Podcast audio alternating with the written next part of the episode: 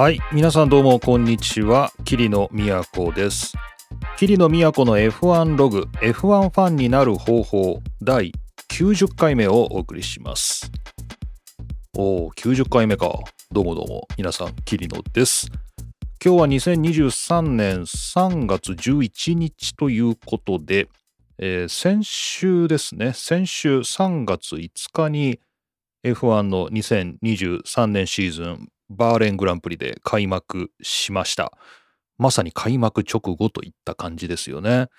で来週3月19がサウジですね。サウジアラビアで中東で2連戦ですかね、えー、やるということになっていますので、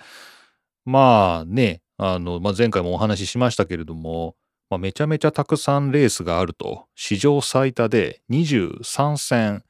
今年はあるということなんで、まあ、こんな感じで、まあ、ものすごいテンポ感で進んでいくんでしょうね。これね。はい。さて、まあ、そんなわけでございますと。で、えちょっと今日はですね、朝からバタバタしておりまして、え僕のやってるポッドキャストをちょっとサーバーをね、順次引っ越していこうという、まあ、そんなことをやっておりまして、まだこの F1 ログですね、F1 ファンになる方法は、今まで通りのサーバーから配信しておりますが、もう一個、ポッドキャストの研究という、私がポッドキャストについて喋ってるっていうですね、ニッチな番組がありまして、まあそちら、すでに引っ越しを完了いたしました。えー、この番組も含めてアンカーさんでですね、お世話になっているんですけれども、これを自分のレンタルサーバーにですね、移し替えると、まあ、そんなようなことをやっております。聞いておられる皆さんに少し影響が出るかもしれないのですが、この番組はまだ変わっておりませんので、またアナウンスさせていただきます。引っ越すぞっていうね。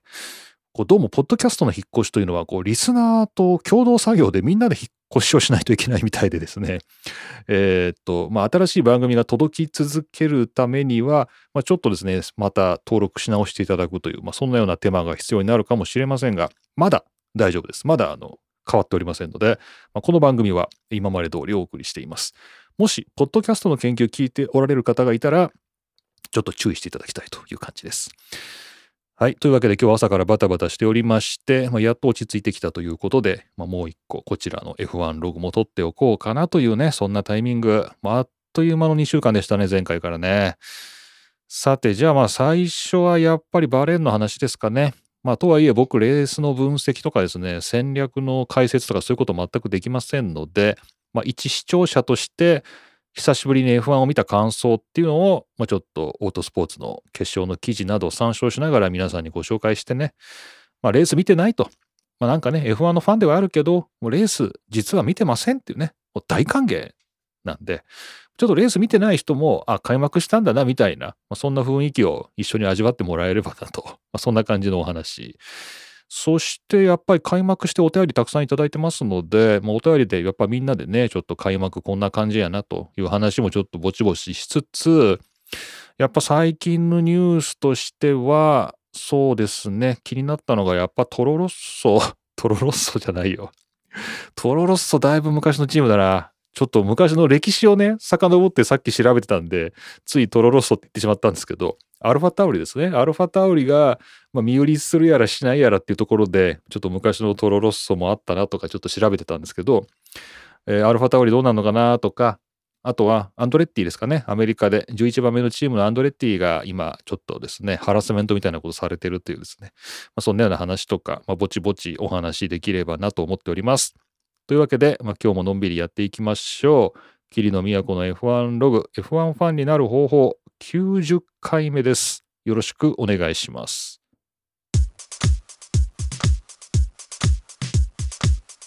さて、オートスポーツウェブですね。オートスポーツウェブで2023年 F1 第1戦バーレングランプリ決勝というですね、そんな記事が上がっております。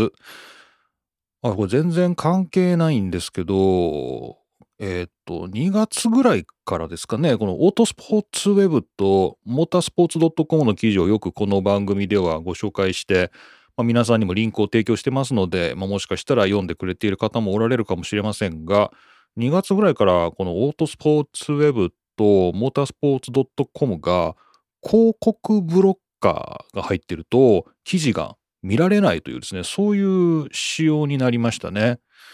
広告ブロック。これね、もう、なんだろう、もう、特に Apple の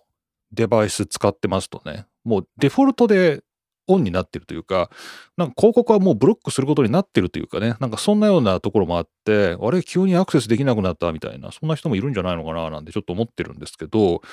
えっ、ー、と、広告ブロックを解除するか、えー、有料のサブスクですね、サブスクに入るか、まどちらかにしないと記事は見せないよっていうですね、まあ、そんなような設定になっております。ので、ちょっと僕も慌ててですね、えっ、と、ホワイトリストに入れましたね。オートスポーツウェブとモータースポーツ .com の広告が、えー、問題なく全て表示されるようにみたいなね、なんかそんな設定をしましたけれど、まあ、どっちもページも重いですね。すごくね、広告が多い。こう目に見えるものから見えないトラッカーまでですね、めちゃめちゃたくさん広告入ってるみたいで、急にウェブが重くなっちゃいましたけど、まあ、しょうがないですね。はい。これもビジネスですからね。さて、まあそんな変化もありましたけど、オートスポーツウェブで、えー、バーレングランプリの決勝の記事出ております。3月5日、開幕戦第1戦バーレングランプリの決勝が行われて、マックス・フェルスタッペンが優勝を飾ったというね。で、2位が、えー、セルジオ・ペレスということで、えー、レッドブルがワン、ツーと。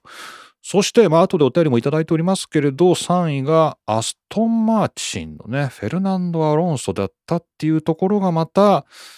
なんか熱い展開でしたかね。なんかね。それで、えっ、ー、と、レース結果的には、あとは飛んで11位が角田であったというね、まあそんなような結果が出ておりますけど、レース終盤見ていた方、まあ、あとは多分 YouTube のダイジェストでもそうだと思いますけど、えー、終盤は10位、11位の争いですね。えっと、ウィリアムズのアルボンが10位で、11位が角田だったんですけど、まあ、この2人が1秒以内というかね、1秒前後の、えー、接近で、角田が DRS を使えるような状況なんですけど、まあ、なかなか抜けないっていうね、接近できないという。まあ、結構、えー、抜けるのかな抜けないのかなっていうねそんな戦いをずっとやってましたんで、まあ、10位11位は結構注目されていたと思います。ねえ、まあ結果として抜けなかったわけですけど、まあ後でインタビューを見ましたら、DRS を使っても直線で追いつけないぐらいですね、ウィリアムズの方がストレートが速かったと、まあそのようなことを言っておりますので、まあどうもウィリアムズとアルファタウリというのは、まあ結構今シーズンは、まあ最下位の方だと思いますけれども、まあ、えー、いいライバルなのかなと、まあなんかそんなようなところが見えたなって感じですよね。嬉しくはないですけど、まあ、ウィリアムズ、まあ、こう、まあ、頑張ってほしいですよね。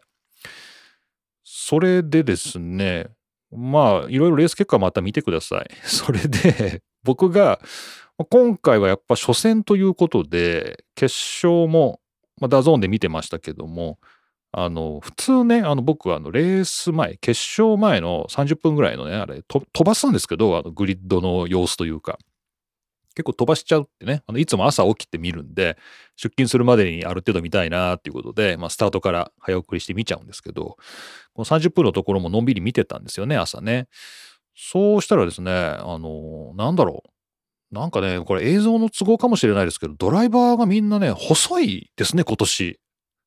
そんなことないですかね。体が絞られてるというふうに言った方がいいのかな。まあ、角田も、なんかシュッとしてるし、ちょっとこれ関西っぽいな、これシュッとしてるっていう。いや、アルボンもなんかすごいシュッとしてません？なんかシュッとしてるんですよ。で、アロンソも、まあ、3位入りましたけど、まあ、これは老化かなっていうね、ちょっと失礼な言い方ですけど、年取ったからかなとも思うけど、なんかシュッとしてますね、今年ね。なんか細い。で、あの、ニコ・ヒュルケンベルグが細いですね。なんか僕の記憶の中のニコ・ヒュルっていうのはもうちょっとこう、まあ、ふっくらしてるというか、まあなんというか、もうちょっと丸い感じもあったんですけど、いや、絞ってるなぁ、みたいな。なんかね、だから一回ちょっと気になったら、なんかみんなすごい今年は体を絞ってるねっていう、シュッとしてるねっていうのが、僕の今年の感想ですね。第一戦のね。なんだろう、これマシンの軽量化とか言ってるから、まあ、ドライバーも軽くしろとかあんのかな？まあそれかやっぱちょっと気合の入り方なのかわかんないですけど、まあみんなプロだから毎年絞ってるとは思うんだけど、今年はなんかやつれてるのかなっていうぐらい絞られてるような感じがしました。はい。まあそれ全員じゃないですけどね、一部のドライバー。うん、思いましたよ。なんだろう、サインツなんかもそんな風に感じましたけど、まあこれはわかんないです。ね、あの、中東の光のね、このアラブの光の加減かもしれませんし、まあ、単なる映像のマジックかもしれませんけれど、なんかそんな感じがしました。気合かな？なんかな？頑張ってほしいなと思いました。という感じでですね、そのみんながシュッとしてたっていうのが、それかっていうね、僕が皆さんにお伝えしたい、今年の開幕戦の 感想っていう、まあ、シュッとしてたなと、いや、もう本当にね、あの、思いました。はい、期待できるなと思いました。はい。で、まあ、フェルスタッペン、ペレス、アロンソと、まあ、そんなトップ3ですけど、まあ、これ、あの、ニュースでも出ておりましたが、えー、レッドブルの、えー、クリスチャン・ホーナーなんかはですね、えー、レッドブルが3台表彰台に乗れてよかったとかですね、まあ、なんかペレスもそんなようなことを言ったと、まあ、そんなようなニュースも流れていましたが、まあ、要するに1位と2位を、まあ、独走で勝ったようなレッドブルと、このアストンマーチンのマシンが非常によく似ていると、まあ、なんかそんなようなことを揶揄した、まあそういうコメントだったみたいですけど、若干大人げないなと思うところもありつつ、まあみんなが思っていることを口にしてくれたということなのか、まあ非常に最強のコンセプトをね、まあエンジニアの移動もありましたからね、レッドブルからストマーチにね、まあどうしてもね、コンセプト的に似てしまうってところはあるのかもしれませんけど、まあそんなようなニュースもあったなということで、まあ今のところはレッドブル、あの、まあほぼ一強というような感じですので、まあ余裕ですかね。余裕のコメントですかね。なんかね、そういうね、こう下々のものに対する余裕のコメントですか。そう考えるとちょっと嫌な感じがしますが、さて、まあ、どうなっていくんでしょうかという、はい、第一戦でした。そんな感じですか？あとは何ですかね？やっぱ新人さんですか？今年のルーキーね。ちょっとこの番組でも前回取り上げましたけど、どれぐらい走れるのかなみたいなのはやっぱりちょっと気になりましたかね？えー、っと、トップ10を見ますと、新人はいないですね。えー、ウィリアムズのサージェント以下、12位以下ですね。えー、みんなラップ遅れになってますけども、えー、サージェントが12位ですね。で、デフリースが14位。で、えっ、と、ピアストリは、えっ、と、リタイアですね。えっ、と、あれ？そうだっけ ?DNF ですね。リタイアしてますね。ちょっと記憶にないんですけれども、なんかあったかな？そういえばなんかあったような気がするな。なんかあった気がするな。そういえばあったな。なんかあった気がする。というぐらいの印象で申し訳ございません。はい、新人は、ちょっとですね、やっぱりチームメイトからも劣りましたね。予選でもね。なので、まあ、今後慣れていくのかなと、まあ、そんなような感じですかね。はい。というわけで、まあ、新しいシーズンが開幕しまして、まあ、僕の、まあ、コメントとしては、みんなシュッとしてたっていうね、あの本当にそう思いました。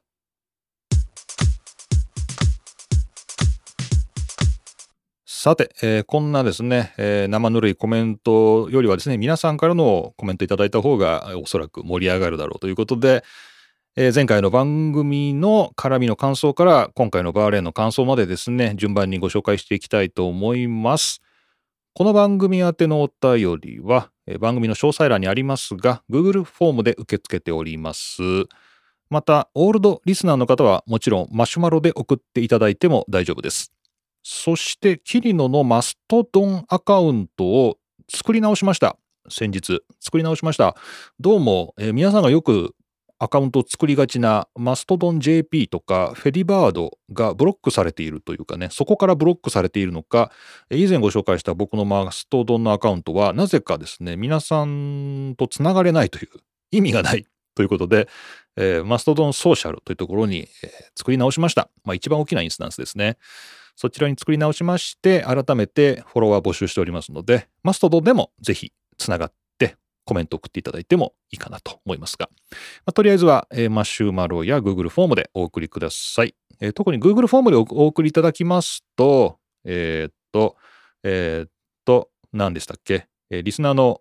ね、今年のチャンピオンを決めようっていうね、あの、ポイント争いもやっておりますので、えー、1ポイントずつ稼げますので、まあ、Google フォームがおすすめです。さて、えーと、それじゃあご紹介していきましょう。こちら、京都府にお住まいの、えー、親父 MTV さんですかね。ありがとうございます。フォーミュラ 1.com が F1 パワーランキングスを発表していました。ほうほうバーレーンの3日間のテストを見ての評価みたいですが、これってプロ野球の順位予想みたいなもんですかね。プロ野球みたいにキャンプからオープン戦の結果を見て評論家が順位付けするのとはちょっと違いますよね。今週末のレースの結果との比較が楽しみですということで、親父 MTV さんどうもありがとうございました。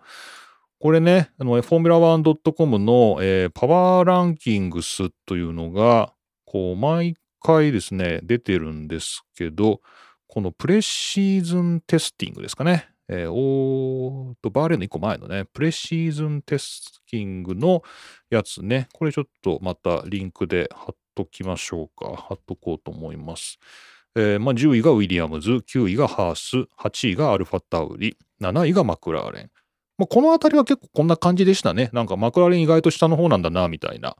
なんかね、そんな感じでしたね。で、アルファタウリは、まあ、角田によると一番下だと、ドベだという話なんですけど、まあ、パワーランキング的には、まあ、ウィリアムズ、ハース、アルファタウリ、マクラーレン、そしてアルファロメオ、アルピーヌ、そしてアストンマーチンが、まあ、事前予想では4位だったんですけど、まあ、これが実はもっといいんじゃないのかっていうのが開幕戦の結果ですよね。そしてメルセデス、フェラーリ、レッドブルと、まあ、そんなような感じ。まあ、これ開幕戦の版も出てますけど、まあ、開幕戦版を見ると、えっ、と、もうちょっとドライバー別での細かく出ていますけれども、えー、アロンソが1位になってますね。はい。そんな感じです。はい。ありがとうございます。パワーランキングですね。これ、あの、フォーミュラ 1.com で順次更新されてますので、これ面白いですね。はい。親父 MTV さんどうもいつもありがとうございます。そして、こちら東京都にお住まいの滝さんです。ありがとうございます。いつも楽しい番組ありがとうございます。ありがとうございます。23年シーズンも始まりましたね。リアタイ視聴していたものの、気づけば朝になっておりました。あの、決勝が0時からでしたね。日本時間0時からという、まあ、ギリギリ見えなくもないというかね。まあ、そんなような時間帯からでしたけど、ちょっとレース伸びましたよね。改めてダゾーンで視聴中です。開幕戦はとにかくアロンソ。うん。お見事でした。44。ハミルトンとのバトル良かったですわ。そうですね。ちと気になるのが開幕戦の勝者が年間チャンピオンになれない説があるようですね。果たしてマックスはこのジンクスを破れるのかも興味深いところです。ああ、開幕戦勝った人はチャンピオンになれないのか。なんか僕の中では開幕戦勝った人がなんか結局年間チャンピオンになるみたいなそういうジンクスを僕の中で持ってたんですけど、これなんか僕の時代が間違ってるんでしょうね、多分ね。はい。なれないんですね、今はね。チャンピオンになれない。それは困ったね。ネットフリックスの栄光のグランプリ吹き替え版で見ていますが、役が怪しいとか縮めすぎとか、いろいろご意見も飛び交っておりますが、今年、去年の、去年の開幕戦はレッドブル全滅とか、忘れてたことがたくさんあったなと再認識するには良いかと思いますと。そっか。ちょうどのネットフリックスのドキュメンタリーシーズン5らしいですね。この番組と一緒、同い年。えー、あちら見ると去年のことが思い出されると。あ、レッドブル全滅だったのか。そんなのか。えー、ちと驚いたのはイギリスグランプリのゲストでトム・クルーズが出てきた時のこと。トムの吹き替えがトップガンなどでもやられている方だったようで、そこまでこだわったかとネットフリックス解約を思いとどまってしまいました。えー、字幕でご覧になる方には関係ない話ですが、吹き替え版も良かったということですね。えー、長々すいません。開幕戦のアロンソで興奮して長くなってしまいました。今期も配信楽しみにしております。ということで、東京都にお住まいの滝さん、どうもありがとうございました。滝さんはね、先日、あの、新しく作った僕のマストドンも、あの、早速フォローしていただきまして、ありがとうございました。すいません。なんかね、この吹き替えでトム・クルーズの吹き替えがっていうと、そういう小ネタいいですね。やっぱこうトムといえばこの人みたいなね、そういうのあるからね、吹き替えのね。僕はあの、栄光のグランプリ、まあ、このドライブ・トゥ・サバイブは結構吹き替えで見てますかね。今までのシーズンどうだったかな。吹き替えで見てるのかなやっぱこう、なんだろう。長いんで、あんまりこう、ながら見するというかね、こう、じっくり注目して見るっていうことが難しい時に見るときは、まあ結構吹き替えで見ちゃったりするかな。まあ微妙に気持ち悪いですけどね、あの、あの、ウェッテルこんな声じゃないのになとかね。あの、ペレスの声、これじゃないんだけどなとかま、そういう、あの、英語に慣れているがゆえのね、その元の声を知っているがゆえの気持ち悪さみたいなのはあるんですけど、まあ、あの、あんまりそこは気にせず吹き替えで見てたりはしてますけどね。はい。はい。ということで、ドライブとサバイブですね。エコーのグランプリを見たいですけども、まあ、今年はまあアロンソがね、まあ、興奮したという方多かったんじゃないかなという滝さんからのこう熱のね、こもったお便りでした。ありがとうございました。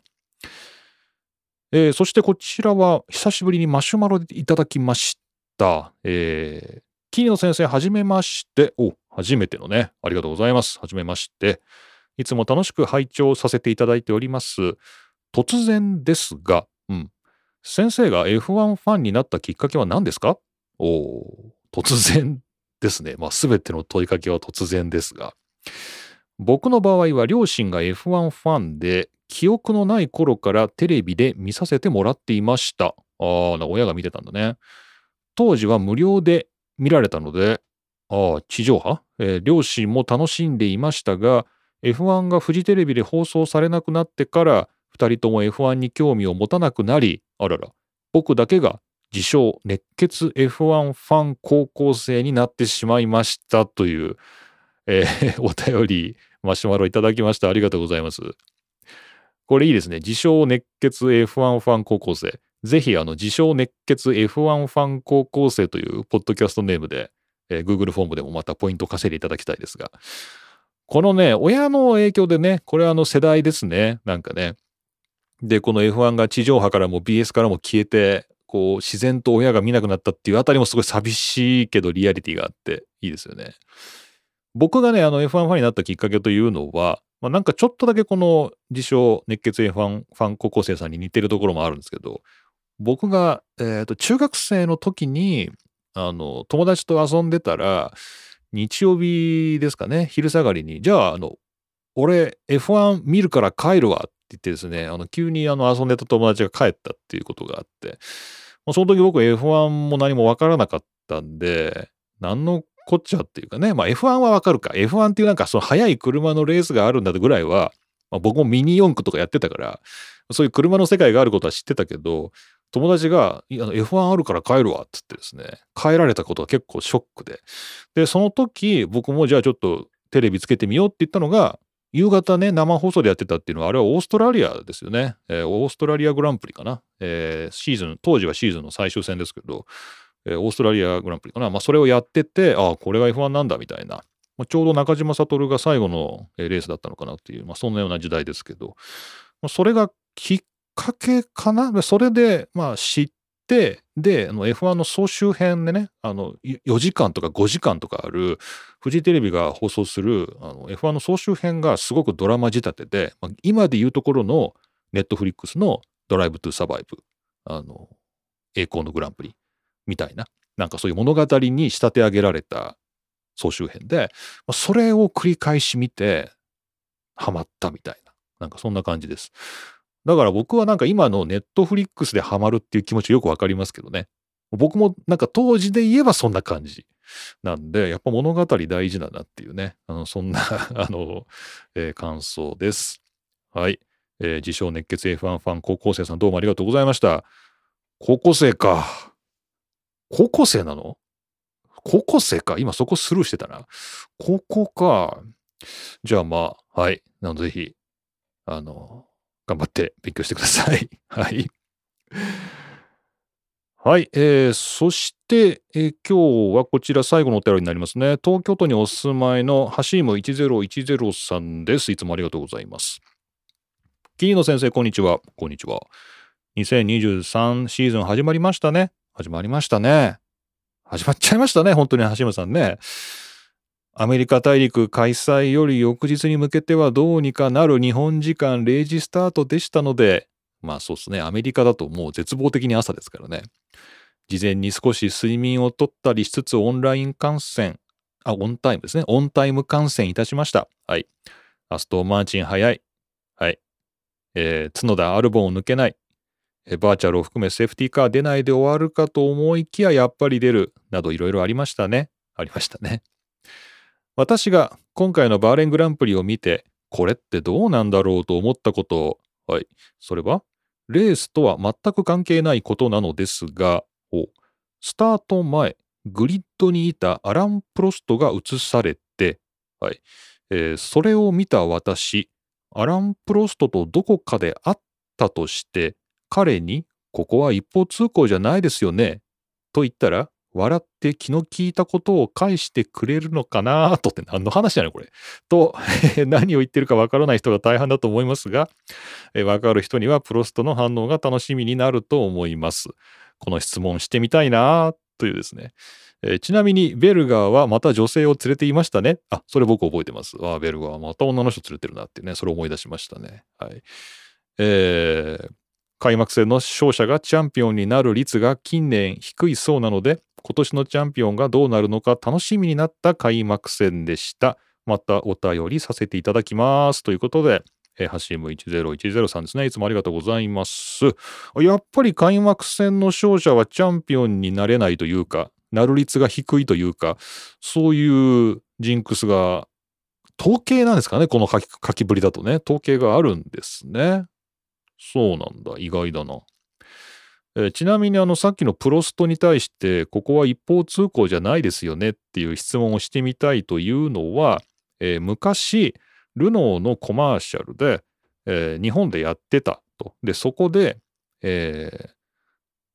一歩通行を逆走してきた女性ドライバーに対してプロストが逆走ですよって話しかけるというですね、そんなようなルノーのコマーシャルがあったらしいですけど、知らないですよ、そんなのね。これ有名なのかな？これみんな知ってんのかな？ちょっと私も知ってるっていう人は本当僕に一声かけてほしいんですけど。えー、それをここは一歩通行じゃないですよねって、その質問はちょっとあれじゃないの、プロストに対して筋が悪いんじゃないの、それはさすがに。さすがにそれはわからないんじゃないのかなっていう。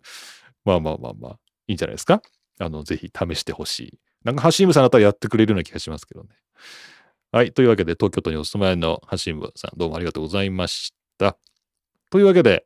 これいいですね。このレースの後にこうメッセージいただけるって大変嬉しいし、僕もなんか、なんか参考になりますね。シュッとしてるだけじゃないんだっていうね、こう、ちゃんと、ちゃんとこうやっぱみんなそれぞれ思うことがあるんだなっていうので、これ皆さんも聞いてて楽しいしね、これレース見てない人もなんか見た気になったんじゃないですかね。ね、これいいんじゃないでしょうか。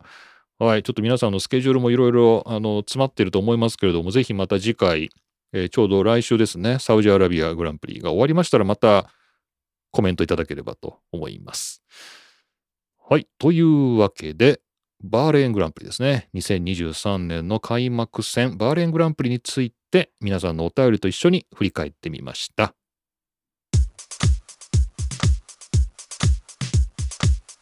さて、アルファタウリ F1 代表が声明を発表、チーム売却の可能性を否定というですね、そんなようなニュースが開幕直前ですかね、えー、流れたと思います。こちら、オートスポーツウェブ2023年3月2日ですね。スクレリア・アルファタウリのフランツ・トスト代表が、えー、売却の予定はないと、チームが身売りするという噂が流れているが、まあ、それは噂に過ぎないというですね、まあ、そんなようなコメントをしたというね、えー、そんな、えー、ニュースが流れました。えー、この噂が流れたのは、まあ、昨年のアルファタウリの不振で、えー、フランストスト代表もちょっと、えー、代表を追われるというかね、あのトストももうちょっとやめていたかもしれないみたいな、なんかそんなようなシーズンオフの、まあ、噂もありの、で、その不振と、あとは、まあ多分なんですけど、あの、11番目のチームが入れないなら、えー、まあ今あるチームをどこか買うしかないとかね、まあなんかいろいろな、えー、まあ噂が絡み合ってですね、まあ、こういう憶測になっていると思いますけど、一応、あの、フランストストは、あの、そういうことはないと、えー、いうことを言っているということです。はい。まあなんか火のないとこには煙は立たないと言いますけれども、なんかあったんでしょうね。多分ね。っていうかなんかあるんでしょうね。これはね、まあ、長年の F1 ファンの方、まあ、最近 F1 を見始めた方もなんとなくですね、あっていうですね、その冊子みたいな、なんか そういうところがあるのかもしれないですけど、一部ソーシャルメディアですではですね、あの、僕には契約がある状態というかですね、大体僕に契約があるという言い始めたら、もうないとね、実際シートはなくなるっていう、そういうドライバーの、えー、あるあるがありますけれど、まあ、チームにもそういうことあんのかな、みたいな、まあ、そういう憶測を呼んでしまいましたね、またね、これね。で、えっと、この記事の中で注目すべき人物名がありまして、えっと、このマルコが全ての判断は株主に委ねられていると述べた際に、アルファタウリのチーム代表としては、レッドブル社のコーポレートプロジェクト担当、コーポレートプロジェクト担当 CEO で、えー、F1 を担当しているオリバー・ミンツラフと話をしたところ、チーム売却の懸念は否定されたと。まあ、つまり売るつもりはないというふうに言ったということで、このオリバー・ミンツラフですね。カタカナでいうオリバー・ミンツラフ。えー、この人がどうもキーパーソンみたいですよね。で、この後もまたニュースに出てくるかもしれませんね。えっ、と、このニュース的には、ここまでなんですけど、ちょっと過去のニュースを遡ってみますと、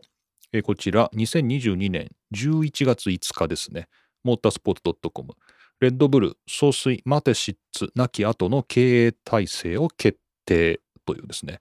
レッドブルの共同創設者の一人であったディートリヒ・マテシッツさんが去年亡くなりましたが、その後このグループ内の舵取りで3人の CEO、CFO、3人が分担して、これまではマテシッツがほぼ一人で仕切ってきたことを3人でやると。その3人がそれぞれ仕事を分担しているんだそうですが、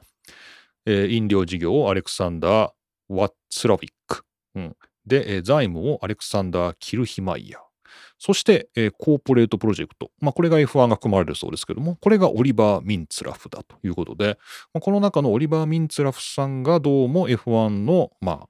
えー、鍵を握っているということみたいですね。なので、まあ、今後のちょっと F1 ログニュースウォッチャー書士はですね、えー、このオリバー・ミンツラフという名前を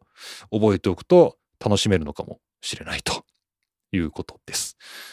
えー、というわけで、アルファタウリが、まあ開幕戦はね、あの、角田が頑張って Q2 にも進出しましたし、まあ、決勝は残念ながら、これポイント取ってたらね、また状況がガラッと変わったんだろうなと思いますけど、まあ、そこが取れないところがまたっていう11位でしたが、まあ、果たしてアルファタオリの明日はいかにということで、まあ、今シーズンも注目していきたいと思います。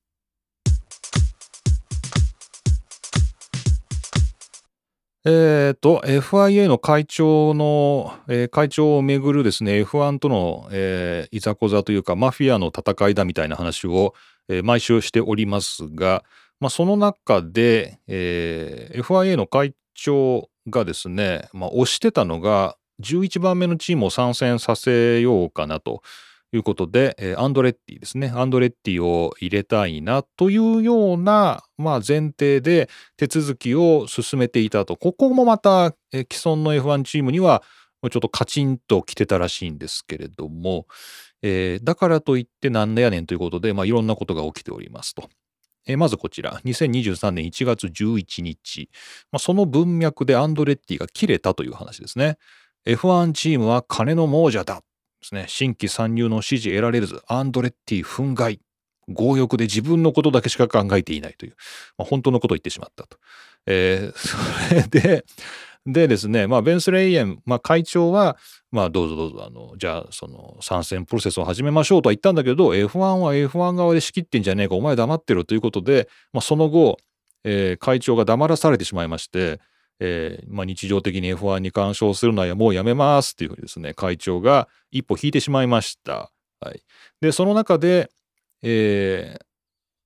アンドレッティですね、マイケル・アンドレッティは、えー、とチームを、F1 を批判したんですね、こうしてね。す、え、べ、ては金だと。ね。彼らは自分たちの賞金の10分の1が失われると考えていると。で、しかもアメリカのスポンサーも、アメリカのチームがね、アンドレッティが来たらみんな取られちゃうと。でそれをあの自分たちのところにつけておきたいと。だから、その欲張りだと。もう全ては金なんだっていうですね、まあ、そんなようなことを言ってしまったんですね、メディアにね。これはフォーブスの取材に対してそのような発言をしたそうです。で、まあ、この記事では、まあ、その批判だけなんですけど、まあ、これが、えっ、とですね、F1 側の怒りを買ってしまいまして、えー、これを受けて、ちょっと今ニュース記事は探し出せなかったというか、ちょっと探し忘れてたんですけど、えー、ドメニカリがですね、F1 側を束ねているドメニカリが、えー、アンドレッティは F1 チームを批判するべきではなかったというですね、そんなような発言をこの後したのはこれに対してですね、悪口を言うべきではなかった。はい。怖いですね。そして、えー、その、まあ、悪口があったからかどうかはわかりませんが、えー、その後、この参戦するための保証金が、値上げされるというですね、まあ、そういうことになりました。2023年の2月27日、F1 村に入りたければ少なくとも817億円を払うんだな。参入希望のアンドレッティへ既存チームが莫大な金額を要求かという。F1 に入るためにはエントリーフィー、ね、えー、まあ、参戦する時のまあ、保証金というか手数料というか、まあ、そういったものを払わなければいけないのですが、えその金額が少なすぎるとして、え今の3倍になる6億ドル。ということは、ま、今でも2億ドル払わなきゃいけないんですね。2億ドル。3倍で817億円。3倍 ?3 だから割ればいいの ?250 億円ぐらいってことですかね。今までのところ。それをまあ3倍で6億ドル。817億円以上、あ、以上なんだ。に引き上げるための動きが進んでいるということで、ちょっと意味わからないですけどね。はい。あやっぱそうですね。2億ドルは270億円と。まあ、それがエントリーフィーで、まあ、それでも十分高いんですけれども、これをもっと引き上げようということになったと。なるのじゃないかということですね。はい。えー、怖いですね。これびっくりですよね。いや、まあ、うち、あの、まあ、例えば大学とかでね、まあ、入学金、えー、まあ、お支払いいただくということありますけど、まあ、それエントリーフィーじゃないですけど、まあ、それもまあ、まあ、例えば20万とかですね、生々しい数字を出しますと20万とか、まあ、それぐらい手続き料ありますよね。で、それが、いきなり、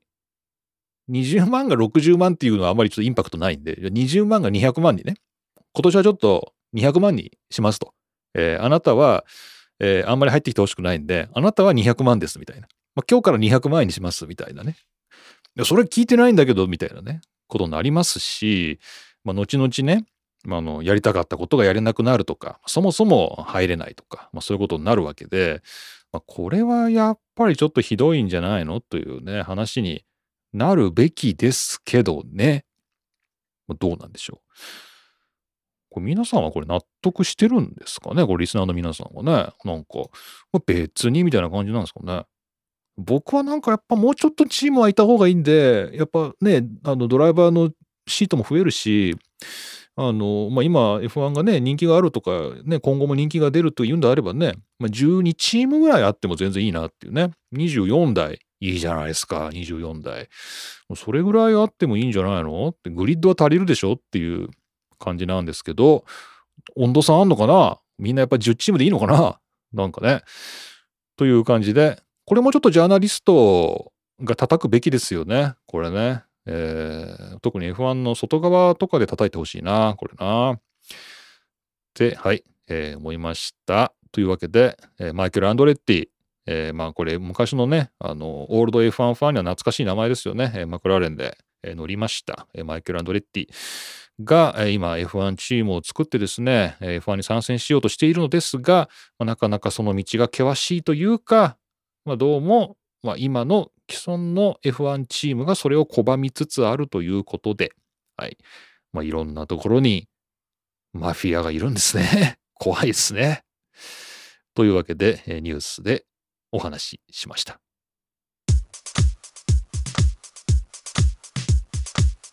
さて、最後にちょっとウィリアムズの話していいですかね。まあ、ウィリアムズ今回10位でポイント取りました。アルボン、さすがミスしませんでしたね、えー、いい走りだったと思います。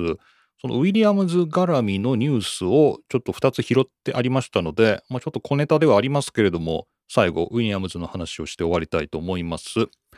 こちら2023年2月19日ですね。これはザ・レースに掲載されておりました。クレア・ウィリアムズ、ウィリアムズに復帰というですね、しかし F1 チームではないという、クレア・ウィリアムズというと、先日亡くなりましたかね、サー・フランクはね。生きてたらごめんなさいなんですけど、ちょっと記憶が曖昧だな。あれサー・フランクって亡くなったはずですよね。亡くなりましたよね。2021年11月ですね。だいぶ前でした。すいません。もうちょっともう誰がの生き残っていて誰が奇跡に入ったかっていうかもう本当にちょっとね曖昧になりつつあってちょっといかんなと頭が半分墓場に引きずり込まれてるなという感じがしますが、えー、コリア・ウィリアムズはそのサー・フランク・ウィリアムズの、まあ、娘さんということで、えー、しばらく、えー、最後ですね。ウィリアムズファミリーがウィリアムズというチームを率いていた最後の時代チーム代表を務めていたのがこのクレア。ですねクレア・ウィリアムズです。で、えー、っと、そのクレア・ウィリアムズが、えー、ブランドアンバサダーというですね、そのブランドね、このアンバサダー、ブランドの名前を、まあ、広める大使みたいなものとして、えー、WAE テクノロジーズというのは、これは、えー、っと、今までのウィリアムズ・アドバンスド・エンジニアリングですね、という、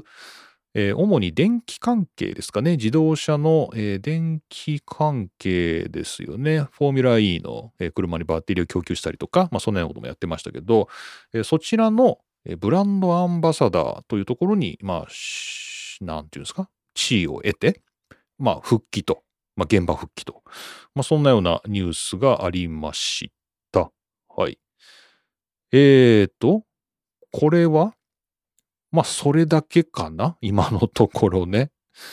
えー、っと、まあ、その後は、まあ、このクレア・ウィリアムズがどういうあのキャリアを歩んできたかってことが、まあ、書いてあるんですけど、まあ、なんでしょうね。なんちゅうか、まあ、ウィリアムズの名前の、まあ、うん、まあ、なんか、うん、ブランドアンバサダーってよくわかんないですけど、まあ、ウィリアムズという名前で、まあ、宣伝するというかね、まあ、なんか宣伝ですよね。なんかね。うん、なんかまあそういう地位についたそうで、まあ、もしかしたらまた F1 のパドックにも現れるかもねというですね、そんなようなお話でした。はい。えー、っと、そして、えー、っと、もう一個が、これはあの開幕戦でも話題になってましたけど、えー、ウィリアムズの新しいチーム代表ですね。えー、これはブラックブックモータースポーツの記事を取り上げましょう。2023年1月13日、えー、ウィリアムズの F1 チーム代表に、えー、ジェームス・ボウェルズ。これ、えー、っと、日本語というか、カタカナではどういうふうに書くのかな？ジェームス・ボウルズそのままか。ボウルズ、ボウルズって書くのか。えー、ジェームス・ボウルズを、まあ、アポイントしたということで、えー、F1 の、なんだろう、チーム代表ですね。えー、ジェームス・ボウルズですよ、ということです。はい。あの、ウィリアムズの、あの、チーム代表として、あの、中継にはね、あのバーレーンで出てたんですけど、多分解説で入ったと思います。あのこの人昔っていうか前、それまで F1 のメルセデスでレース戦略やってたんですよみたいな、なんかね、そんなような、えー、解説が多分入ったと思うんですけど、まあ、レース戦略やってた時には僕顔をあんまり知らなかったんですけど、まあ、なんか、うん、特徴的な感じですね。なんか覚えられそうな感じの、えー、顔つきをしている ジェームス、濁らないよね。ジェームス・ボールズですね。が、えー、新しいチーム代表だよということで、えーまあ、メルセデスからの移籍ということで、えー、どうなんですかね。F1 での経験は豊富だが、えー、チーム代表みたいな、そのリーダー的なところね、そこはやったことがないので、まあ、えー、果たしてうまくやれるかどうか注目ですというね、まあ、そんなような記事になっています。はい。というわけで、えーまあ、元ウィリアムズのチーム代表、クレア・ウィリアムズが、まあ、えー、地位を得てですね、えー、現役に復帰したりとか、その一方でチーム代表が、まあ、ヨストカ・ピートが、えー、辞めましたので、えー、ジェームス・ボールズが、まあ、新しくメルセデスから移ってきて代表になったよと、まあ、そんなようなウィリアムズですよというお話でした。はい。というわけで今回も何一つ盛り上がることなくチェッカーを迎えました。桐野むや、むや、都の、桐野都の F1 ログ、F1 ファンになる方法、第90回目か。90回目お送りしました。90ってね、なんか盛り上がるね。これ100回目来るわけでしょ？このまま各週で2週間に1回出していくと、あと10回だから、結構先なのかな ?5 ヶ月後とか ?8 月とか？ぐらいなんですかね。9月とか、そのあたりで100回を迎えるかもしれないというね。長寿番組ですね。長寿番組だ、これ。はい。で、今その長寿番組、えー、サーバーの引っ越し検討中ですけれども、まあ、まだ引っ越してませんので、まあ、今のまま皆さんお楽しみください。さて、えー、来週の F1 は？ということで、えー、スケジュールをね、またエンディングでは確認すると、まあそういう習慣をね、取り戻していきましょう。えー、バーレングランプリの決勝が終わりまして、えー、次回は3月19日決勝がサウジアラビアですね。サウジアラビア。えー、っと、そして、これは何？サウジアラビアの、えー、っと、レーススケジュールは、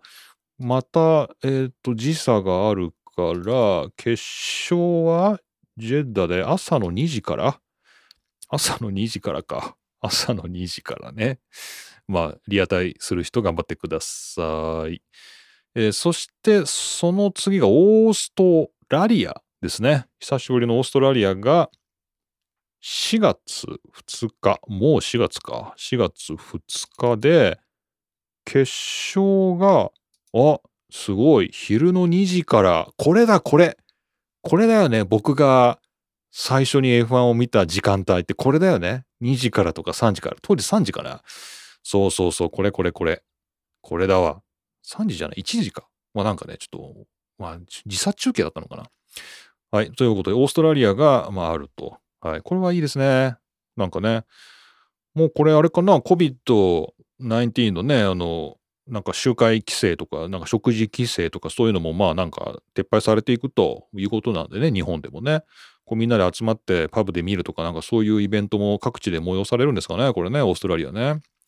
で、まあアゼルバイジャン、アメリカとですね、まあいろいろ回っていくということになっているということで、まあとりあえず来週はサウジアラビアってことですね。はい。というわけで、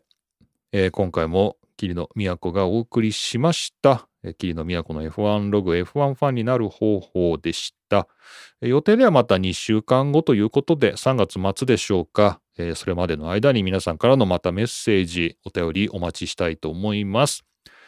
番組宛ては Google フォームから、そして、まあ、匿名がという場合はマシュマロでも結構です。お気軽にお送りください。それではまた次回お会いしましょう。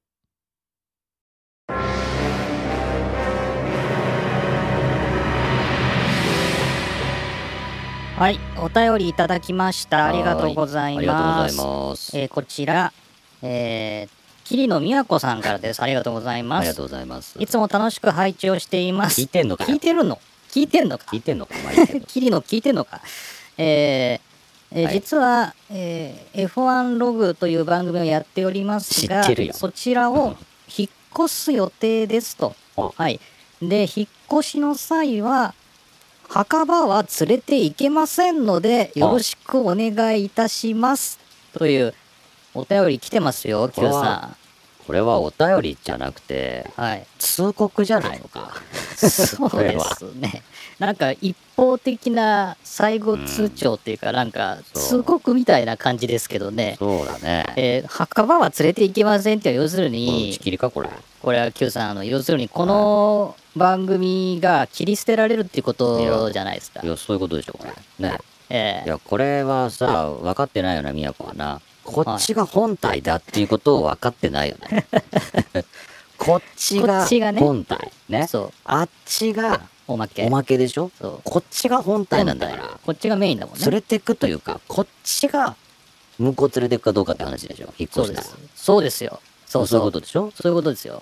これはだからちょっと、リスナーから意見を求めるべきじゃないですか？そうだそうだ。霧の宛てにお便りを送ってください。えー、宛先はどっかで聞いてください。はい。こっちが本体ですからね、Q さんね。はい、何言ってんだって感じですよね。